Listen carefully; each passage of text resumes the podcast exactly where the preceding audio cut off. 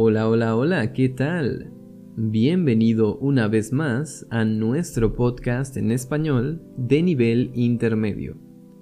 En el episodio de hoy quiero que hablemos de finanzas. Y es que hace unos días me pasó algo interesante. Hace un tiempo que uno de los oyentes de mi podcast me reconoció en una aplicación para practicar idiomas y comenzamos a hablar. Unas semanas más tarde, me dijo que pasaría unos días en Frankfurt, así que decidí hacer espacio en mi agenda y pasar un día entero paseando con él por una ciudad cerca de Frankfurt.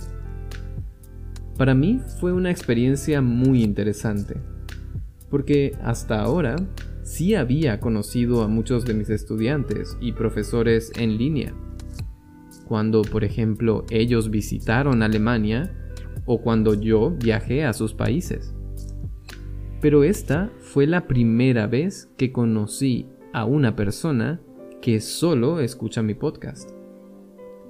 La sensación más extraña es que como en este podcast yo cuento muchas historias personales, mis oyentes, que son las personas que oyen o escuchan un programa de radio o un podcast, ellos suelen saber muchas cosas sobre mí y sobre mi vida, pero yo no tengo ni idea de ellos. El caso es que este chico es muy interesante para mí, porque tenemos mucho en común. A él también le gusta mucho viajar, habla varios idiomas fluidamente y siente mucha curiosidad por las culturas y las personas. Pero lo que más me llamó la atención es que con solo 29 años ya no necesita trabajar. Cuando él me comentó que lleva meses viajando por el mundo, pero que no tiene trabajo, mi primer pensamiento fue, vale, seguramente su familia es rica Seguramente su familia tiene mucho dinero. Pero no. Cuando le pregunté cómo financia su estilo de vida, me contó algo que me sorprendió mucho y que también me hizo sentir un poco como un idiota. o bueno, no tanto, pero sí me hizo pensar que he perdido mucho tiempo de mi vida haciendo las cosas del modo más difícil. Verás, este chico comenzó hace años a crear un hábito que le ayudó a salir de lo que en el mundo de las finanzas se conoce como la carrera de la rata. Y es gracias a él que hoy quiero que hablemos de este tema. Así que gracias Richard por la inspiración. Bueno, ya sabes cómo es esto, ¿no? Si estás listo, te espero después de la intro. In this podcast for the intermediate level, I try my best to teach you Spanish in Spanish. So if this is your first time here, I invite you to download our app Spanish Unleashed from the Google or the Apple Store and check the transcription, flashcards, and extra materials that I have prepared for you to make the most out of each episode. And of course, you can also access those materials through SpanishUnleashed.com. Also, if you are a beginner, you can check our mini podcast, Say It in Basic Spanish, with episodes that are from 3 to 5 minutes long and use the topics from the A1 and sometimes the A2 levels. Streaming on all platforms. Vale. No sé si conoces el concepto de la carrera de la rata, pero seguramente sí, porque es muy popular. Esta idea sale del libro Padre Rico, Padre Pobre del empresario Robert Kiyosaki y prácticamente consiste en que la mayoría de las personas viven en un ciclo interminable de trabajar intensamente para poder comprar y consumir cosas que realmente no necesita, solo para cumplir con las expectativas de la sociedad. Básicamente significa que pasamos la vida en una especie de competencia, porque la sociedad nos dice que solo es posible tener una buena vida si alcanzamos ciertas metas. El problema es que cuando llegamos a esa meta, siempre hay un nivel más alto. Te doy un ejemplo.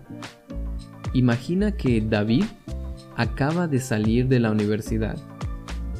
En su situación, porque David no viene de una familia rica, él no tiene otra opción que trabajar muy duro para pagar todo el dinero que le debe a la universidad.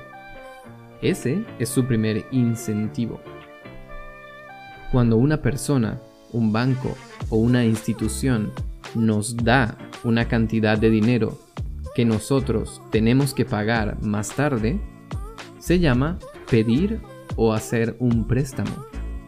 Aunque en el caso del banco también puedes pedir o dar un crédito. Y la consecuencia de este préstamo o crédito es que tenemos lo que en español se llama deudas. Es decir, que el balance del dinero que tenemos que pagar y el dinero que tenemos en este momento es negativo. Suena terrible, pero la mayoría de las personas vive así, endeudada. es decir, que la mayoría de las personas ha gastado y consumido más dinero del que realmente tiene. Todo gracias a los préstamos del banco o también a las tarjetas de crédito. Vale, imaginemos que David consigue un trabajo y por los siguientes tres o cuatro años lo hace tan bien que su salario, que es el dinero que la empresa le da todos los meses, sube, su salario sube exponencialmente y consigue pagar las deudas de la universidad. Excelente, ¿no? Pero la deuda aún no ha terminado. Porque para ir al trabajo todos los días, David tuvo que pedir otro crédito para comprar un carro. Y eso no es todo. Al principio, para ahorrar dinero, David compró un carro usado y no muy bonito. Pero ahora, él es el jefe del departamento de marketing de la empresa. ¿Y qué van a pensar sus colegas si el jefe del departamento llega todos los días al trabajo en un Toyota del año 1998? Así que, lógicamente, David decide comprar un auto nuevo más acorde con su estatus actual. Por otra parte, sus nuevos amigos y colegas no van a los mismos lugares a comer y pasar el tiempo, sino que para acceder a este nuevo círculo social es necesario ir a restaurantes más caros y hacer actividades más premium. Así que no tiene otra opción que trabajar aún más duro para cubrir todos esos gastos y deudas. En unos años el auto finalmente ha sido pagado. Pero adivina qué. En este tiempo David consiguió una novia y decidieron que querían vivir juntos y comenzar una familia. Así que han tenido que buscar una casa más grande y en cuanto nació su primer hijo, los gastos y deudas de David se multiplicaron por tres. ¿Lo ves? En este ciclo, David nunca va a salir de sus deudas. Seguirá corriendo en círculos, pasando de una deuda a la siguiente, y gastará toda su vida trabajando hasta el agotamiento, sacrificando su salud física y mental y en muchas ocasiones sin poder realmente compartir tiempo de calidad con su familia. Y en este ejemplo no he mencionado los hobbies, la ropa, las vacaciones, las citas y todas esas cosas extra en las que cada uno de nosotros gastamos nuestro dinero y que se acumulan en nuestras tarjetas de crédito. Si tenemos este estilo de vida, no somos muy diferentes de una rata que corre en una rueda y que, sin importar qué tan rápido corra, la rueda no la llevará a ninguna parte. Estará siempre en la misma situación. Hmm, es que si vivimos con la filosofía de que necesitamos ganar más dinero para poder gastar más, estaremos en un ciclo que nunca se acaba y que nos llevará a la infelicidad y a lo que en inglés se conoce como burnout y que en español se dice estar quemado o estar agotado de algo. Nos pasa a todos, incluyéndome a mí. De hecho, uno de los motivos por los que creé una app y decidí hacer este podcast es porque inclusive como nómada digital y sin un empleo tradicional, en ocasiones he tenido que trabajar 70 horas por semana o más, solo para al final pagar mis tarjetas de crédito y los gastos básicos. Por suerte, las cosas van mejorando poco a poco para mí. Pero bueno, ese no es el punto.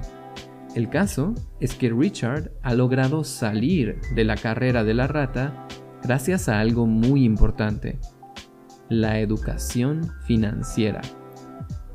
Y es que, si lo piensas, es un poco loco que en las escuelas nos obliguen a aprender un montón de información inútil, como por ejemplo los nombres de todos los presidentes de un país o matemáticas complicadas, pero nunca nos enseñan cosas esenciales para la vida, como por ejemplo cómo es que realmente funciona el dinero. Yo recuerdo que cuando era adolescente leí el libro Padre Rico, Padre Pobre, de Robert Kiyosaki, y su secuela también, que en español se llama El cuadrante del flujo del dinero. Y creo que en ese momento fue que la idea de tener un trabajo tradicional dejó de estar entre mis planes. Thank you for listening to Say It in Spanish. If you like this episode so far, don't forget to hit the like button and share this episode with your friends. Also, remember that you can find the full transcription and the ad free version of this episode, as well as the flashcards and extra materials that go with it, in our app Spanish Unleashed. Or you can visit SpanishUnleashed.com for information about our group and private lessons. Thank you for your support, and let's continue with the episode. Vamos. En ese libro se explicaba de forma muy básica cuál era la diferencia entre los cuatro tipos de persona que ganaban dinero. El tipo número uno era el grupo de los empleados. Estos básicamente intercambiaban su tiempo por un salario fijo todos los meses. Y como no tenían ninguna influencia real sobre sus ingresos, es decir, el dinero que entraba en su cuenta de banco, eran las personas que más fácilmente estaban en la carrera de la rata. De hecho, algo que me sorprendió es que en ese libro se explicaba que la sociedad nos convencía de que comprar ciertas cosas, como una casa o un carro, eran formas de generar seguridad financiera e ingresos. Por cierto, en el mundo de las finanzas, a todo lo que tiene el potencial de producir o proteger al dinero se le llama activos. Vale, pero Kiyosaki decía que esto era una fantasía para el 99% de las personas. Porque un auto, por ejemplo, pierde 40% de su valor en el momento que sale de la tienda. Y al igual que una casa, no produce ni protege tu dinero, sino que genera muchos gastos extra en tu vida. Por cierto, en el mundo de las finanzas, a esas cosas que nos hacen perder dinero se les llama pasivos. La única forma de que una casa o un carro se conviertan en activos es si los usas para producir dinero. Por ejemplo, si alquilas la casa para vacaciones o si conviertes el auto en un taxi. Bueno, en el segundo grupo, Kiyosaki explica que están las personas que son autoempleadas o autónomas. Estas personas tienen una profesión en la que ellos son sus propios jefes. Por ejemplo, diseñadores web, dentistas, abogados, profesores de idioma online como yo, doctores privados y mucho más. Estas personas tienen mucha más libertad, pero también mucha más inestabilidad en su trabajo. Es decir, que quizás un mes pueden ganar mucho dinero y en otro poco. Pero tienen una ventaja, y es que como no tienen un salario, si hacen las cosas bien, pueden ganar mucho más dinero que un empleado. Sin embargo, tanto los empleados como los autónomos casi siempre terminan en la carrera de la rata, porque la única forma que tienen de ganar dinero es trabajando duro. Esa es la gran diferencia con los otros dos grupos. En estos, las personas no trabajan por dinero, sino que crean sistemas para que el dinero trabaje para ellos.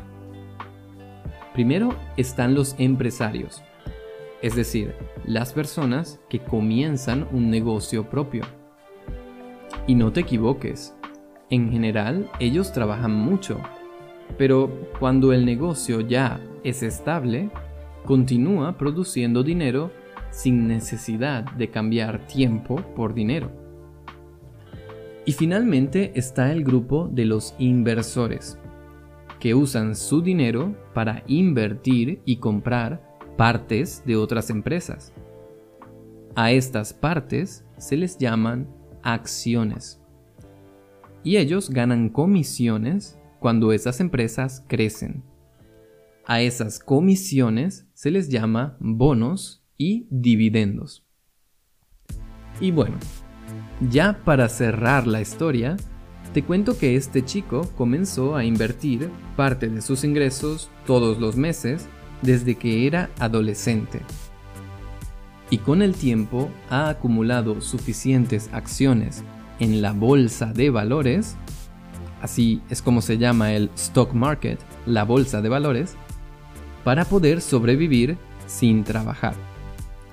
Claro, él me dijo que todavía no puede tener una vida llena de lujos, pero que gracias a ese hábito de invertir siempre, ahora puede tener una vida tranquila y disfrutar de su tiempo. Es muy loco, porque cuando yo veo mi horario y sé que tengo 40 horas de clase por semana y otras 30 horas de editar vídeos y crear contenidos, pienso que quizás hubiera sido buena idea comenzar a invertir cuando estaba en mis 20. Sin embargo, invertir no es la única opción. En este momento yo estoy trabajando muy duro en mi aplicación para generar algo que se llama ingresos pasivos, que es otra forma de poco a poco salir de la carrera de la rata. Y quién sabe, quizás en el futuro yo también pueda comenzar a invertir en acciones y tener una vida más tranquila. ¿Cómo es en tu país? ¿La gente normalmente aprende sobre educación financiera en las escuelas? Espero que te haya gustado este episodio. Una vez más, gracias por estar aquí y nos vemos en el próximo. Chao. Alright guys, that's it for today. Remember to visit SpanishUnleashed.com or download our app Spanish Unleashed to have access to the ad free version as well as the transcription and the flashcards of this episode. If you like this podcast, you can support me by hitting the like button, or if you want to financially support my work, you can join the members area of Spanish Unleashed and enjoy all the premium materials that I have prepared to help you improve your Spanish. Una vez más, gracias por estar aquí y nos vemos en el próximo. Chao.